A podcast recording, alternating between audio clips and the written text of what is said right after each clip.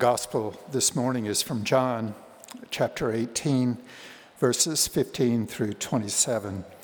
I should mention right away that the mysterious other disciple that comes up in this passage is John himself, the author of this account.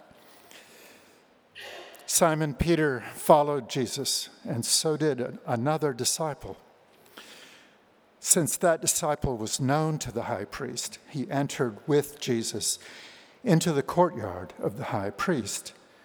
But Peter stood outside at the door.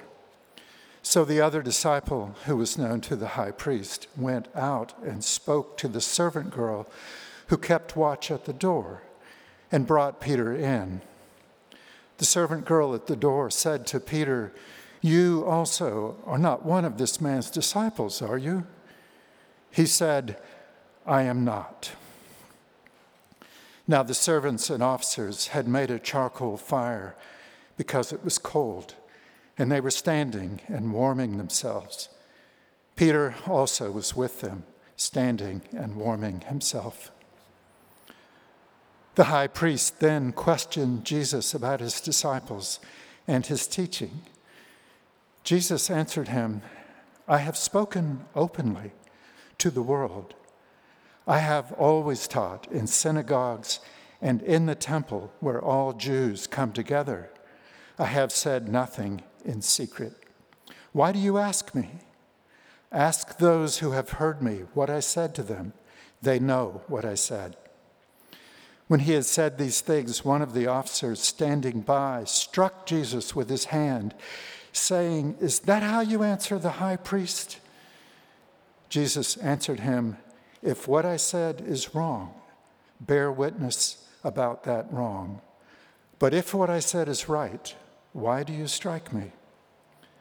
Annas then sent him bound to Caiaphas, the high priest. Now Simon Peter was standing and warming himself, and they said to him, "You also are not one of these disciples, are you?" He denied it and said, "I am not." One of the servants of the high priest, a relative of the man whose ear Peter had cut off, asked, "Did I not see you in the garden with him?" Peter again denied it, and at once a rooster crowed. This is the gospel.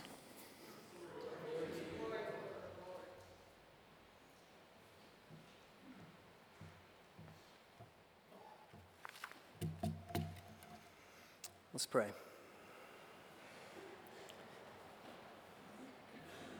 Father, I ask a simple thing this morning, that you would use the words that come out of my mouth, that you would open up all of our hearts to see Jesus for who he truly is. You would bring us hope, comfort, conviction where needed, but that you would use this time, that we would see you, and that we'd be driven to worship you more. Amen.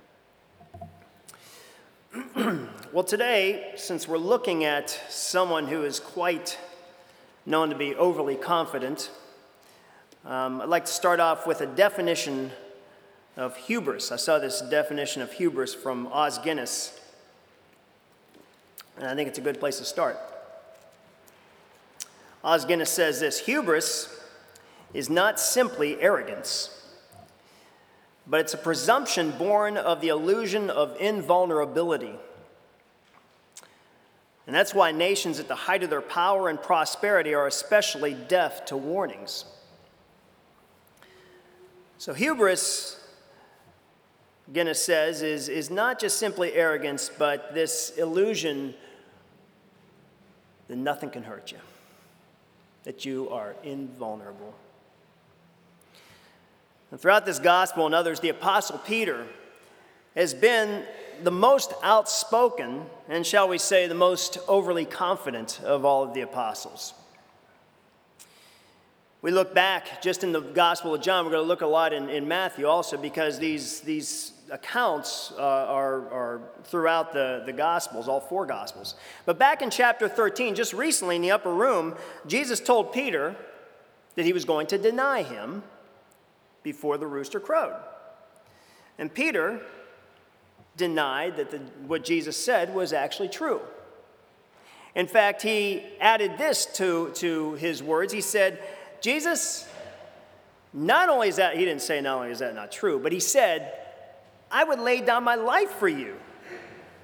And when Jesus tells him this in Matthew and in Mark, Peter says this, though they all fall away because of you, I will never fall away. Even if I must die, I will not deny you. And in Luke, Jesus gives him a warning. He says, Simon, Simon, this beautiful way of speaking to somebody you love and care about, with this repeating the name, Simon, Simon, behold, Satan demanded to have you, that he might sift you like wheat. But I've prayed for you that your faith may not fail. And a little foreshadowing here going on about what may happen. He goes on and says, Jesus says, and when you have turned again, strengthen your brothers. And Peter, of course, said, thank you, Lord. I'm so grateful for your words of encouragement. No, that's not what Peter said. Peter said, Lord, I'm ready to go with you both to prison and to death. Jesus said, I tell you, Peter, the rooster will not crow this day until you deny me 3 times. Peter seems to have a pretty high view of himself, doesn't he? A lot of confidence. And just as the Apostle Paul, you remember the Apostle Paul talks about the reasons he has to boast in Philippians. He talks about all of his credentials, his birthright, his adherence to the law, his being a Pharisee, all these things he had to boast. Peter had some pretty good credentials, too, about being with Jesus.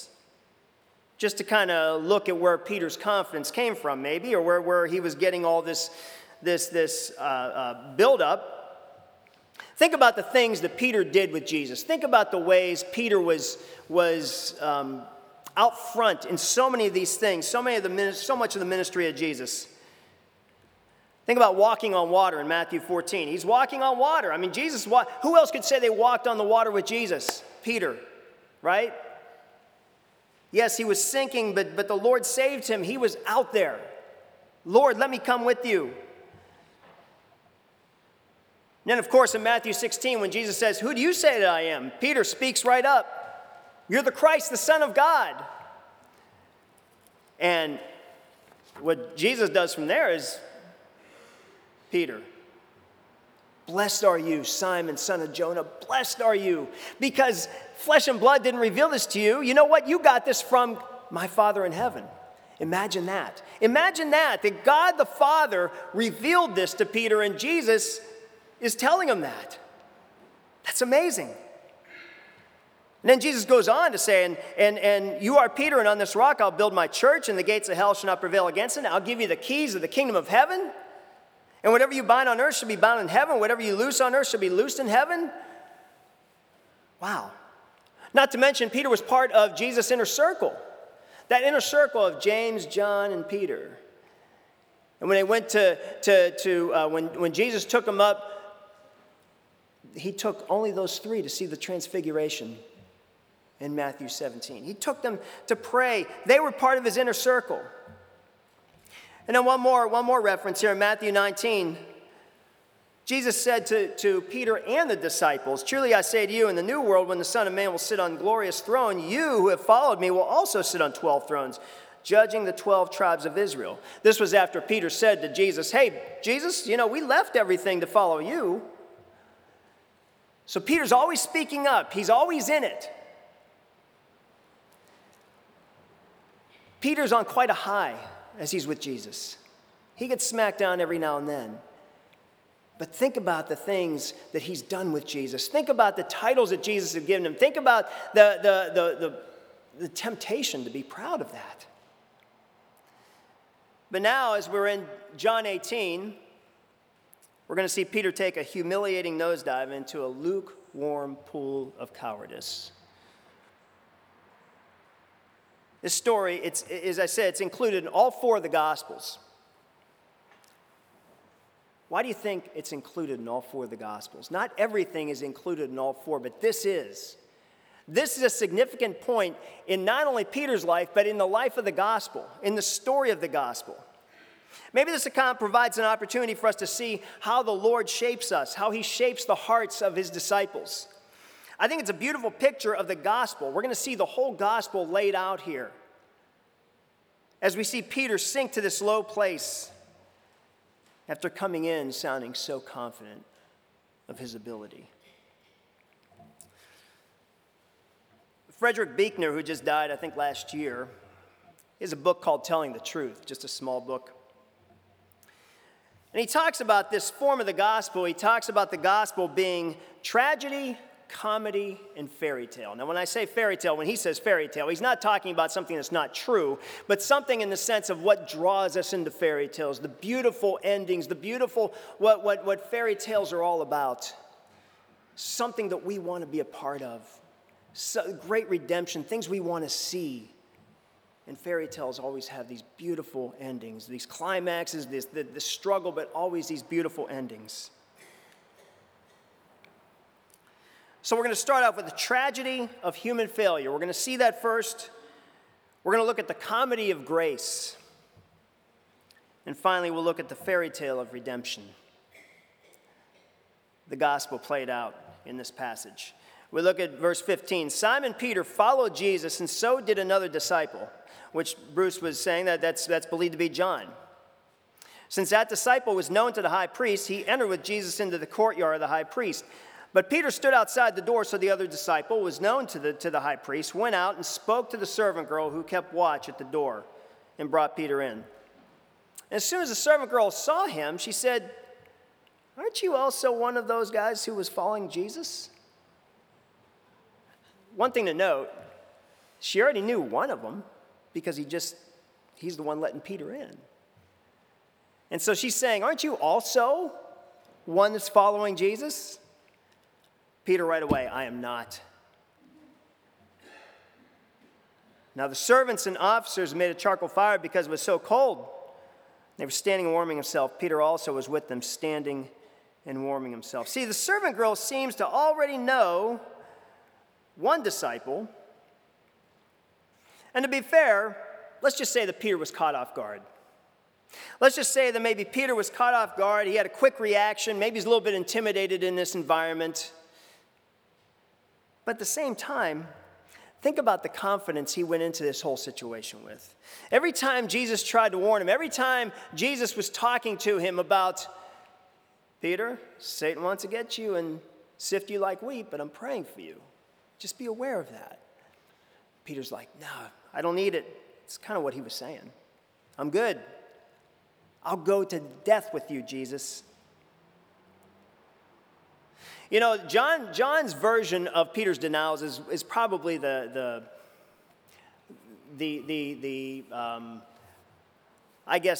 kindest one to Peter.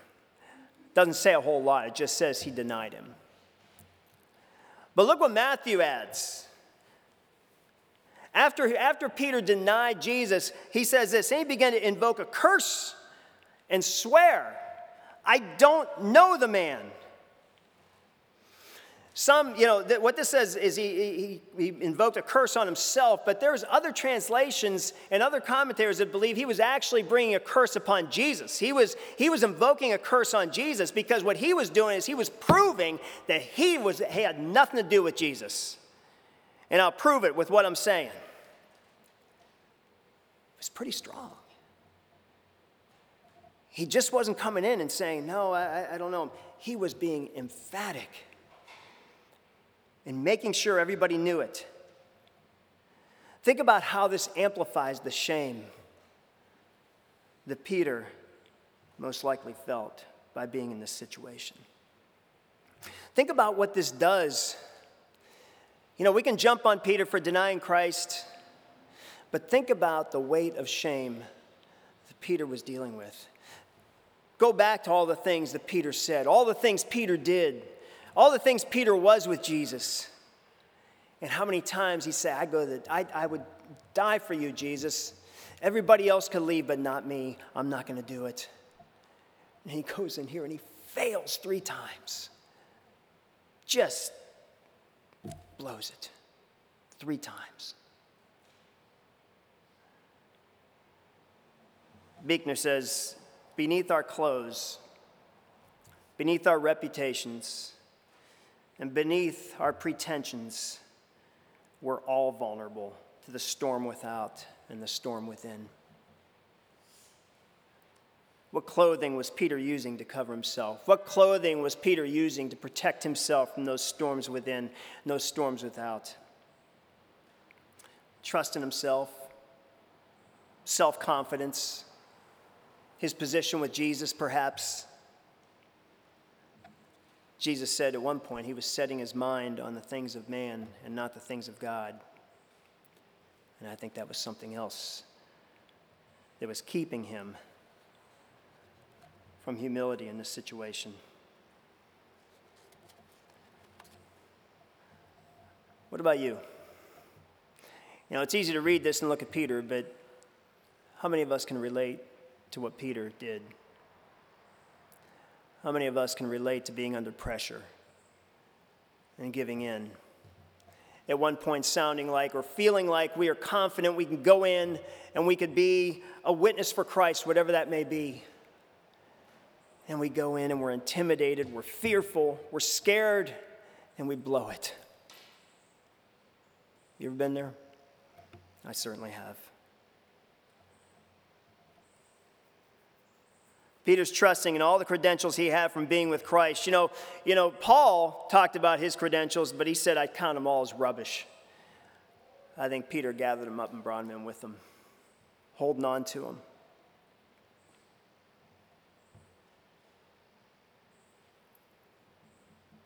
See, through this interrogation, which, by the way, was primarily with servants.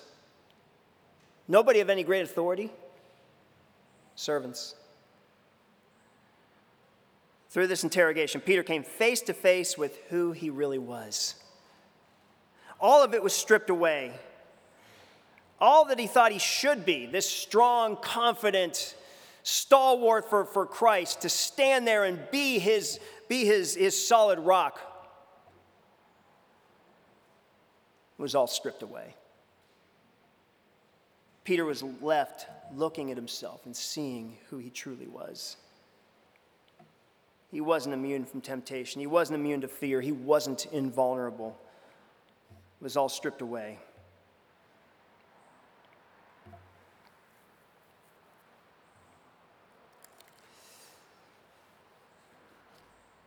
What's interesting is that Peter, in a couple of the other accounts, says, I don't know the man.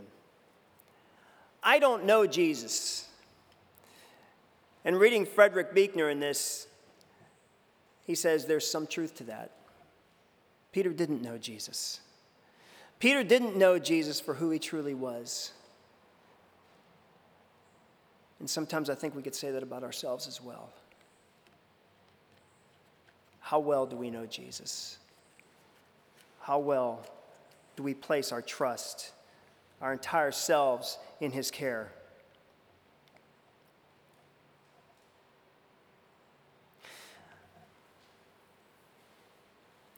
Buechner goes on to say, it's with recognition of our tragic nakedness and need for true shelter that we have to start.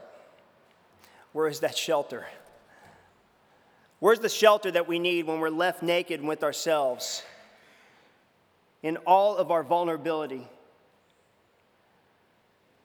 Well, that's where we come to the Savior, who, by the way, if you notice this passage in John, if you notice the way he has this, he has the denial of Christ, the denial of Peter, and then he switches over to the trial with Jesus. And what's Jesus doing? Jesus is in, not far away, by the way, he's in with the authorities, being grilled, being interrogated, being beaten, and telling the truth, and standing in, and saying what he would say to answer the questions that he was being asked, and being firm, because Jesus was there for the whole purpose of buying the redemption for Peter and for you and for me. While Peter is denying Jesus, while Peter is calling down curses, here's Jesus going off like a lamb to slaughter, beginning his own humiliation.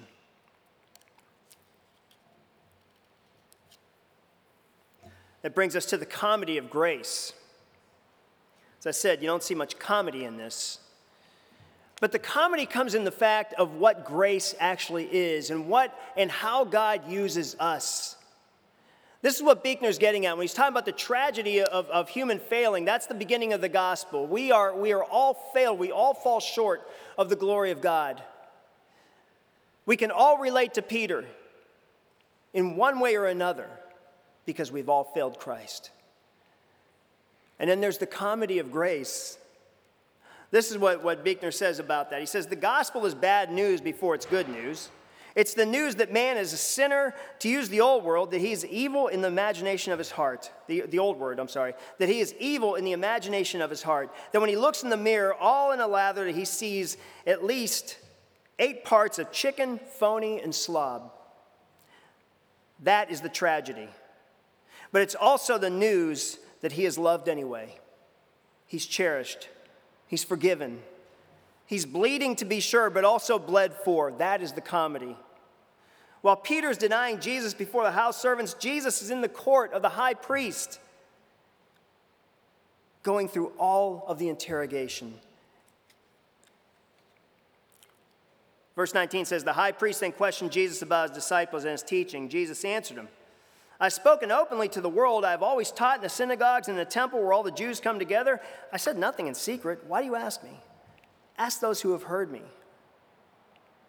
Ask what I said to them, and they know what I said. By the way, this is Jesus calling for witnesses. They were supposed to have witnesses in this trial, but they were just questioning Jesus directly. And my understanding is they usually a court like this, a courtroom like this, the defendant wouldn't even speak. They would bring witnesses. And Jesus is calling for witnesses. And when he calls for witnesses, when he had said these things, one of the officers standing by struck Jesus with his hand, saying, how is it that you answer the high priest? Jesus answered him, if what I said is wrong, bear witness about the wrong that I've said. But if what I said is right, why do you strike me? So Annas sends him away because he has nothing more he could say. Tim Keller points out that Peter, in the midst of his failure, this is where you see some of the comedy coming in of God's grace. That in the midst of his failure, as he's denying Jesus, this is the very one that Jesus chose to be one of the pillars of the church. I think Peter probably laughed at that at one point. You mean I'm called to be the one that's going to start this church? Knowing who I am, knowing what I've done, that is the comedy of grace. Because every single one of us, where we are, every single one of us, what we've done, where we've been, have been called by Christ to be ministers for him. Do you ever feel like you have no business doing what you're doing? That you have no business being a Christian because of what goes on in your head, because of what's gone on in your past? Jesus knows that, but he's called you anyway. He's called you to be his servant. He's called you to be his minister. So why did this happen to Peter? Only Lord knows for sure exactly why. But it appears, as one church father says, that remembering his own sin, Peter might have mercy on other sinners. I think that's the beauty of going through what Peter went through. I think that's the redemptive purpose of going through what Peter went through. God not only brought him down to a place where he stripped him clean of all that he had his own confidence in about himself, but he demonstrated to him that you can't do this on your own, Peter. You don't have it. You never could. I never wanted you to go in this by yourself. I never wanted you to depend upon yourself. I wanted you to depend upon me.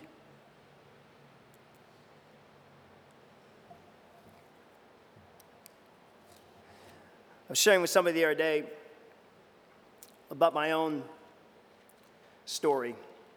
And after going through a situation in 2013, coming away very bitter. I was really bitter. Some of you knew me that. But what's funny about that is, prior to that, I didn't understand bitter people. I thought bitter people just needed to get over it. I really did. I'm not proud of that. But I thought, how could you be bitter and be a Christian? I'm embarrassed to say that, but that's how I thought. And it took me getting stripped down of all the things I was depending upon. It took me having to go through my own time of bitterness before I could start really understanding people who were bitter themselves, people who were hurting for different reasons. I think the Lord gave me ears at that point to try to listen to people and try to understand the stories of people's lives and how He uses those times and how He uses us to care for one another. Peter, the humiliation that Peter went through was not for nothing. And brothers and sisters, let me tell you that the humiliation, whatever you go through, whatever it is, whatever failure, if you're in Christ, it is not for nothing. I'll even venture to say, if you're not in Christ, He may be doing something with you. It's not for nothing. He's using that. I know it's hard to trust that. I know it's hard to believe that He's actually doing something when we're left with nothing and feeling totally humiliated, embarrassed, like an outcast, or just like a failure. But God is using that.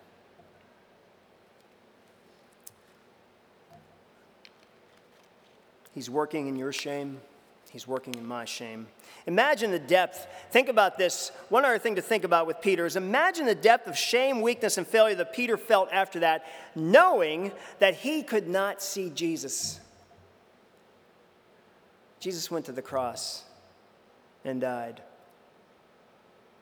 And what was the last thing Peter saw was Jesus look. In the book of Luke, it talks about Jesus looking at Peter after he denied him. It doesn't say what was on his face. It leaves that to the imagination. I believe it was a tender, loving look, but it had to pierce his heart. Imagine that, and you can't go and say, hey, wait a minute, I'm sorry. You couldn't go back and redo it. You're left with that pain. You're left with that shame. You're left with that humiliation. And that is the worst place to be when you go through this time of failure and shame, and then you have to wait. That's a miserable time. That's a miserable time, but that is the time when God is working. And I know it's easy for me to tell you this right now because I'm not necessarily going through that, but man, when I do, it is so hard. And we need one another to remind ourselves of that.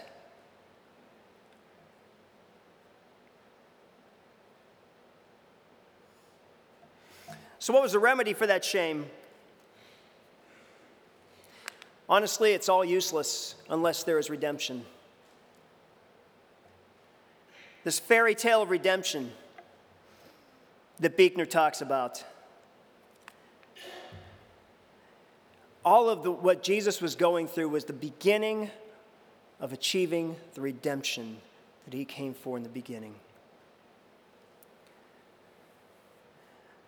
Buechner says this, Zacchaeus climbs up a sycamore tree as a crook, and he climbs down as a saint.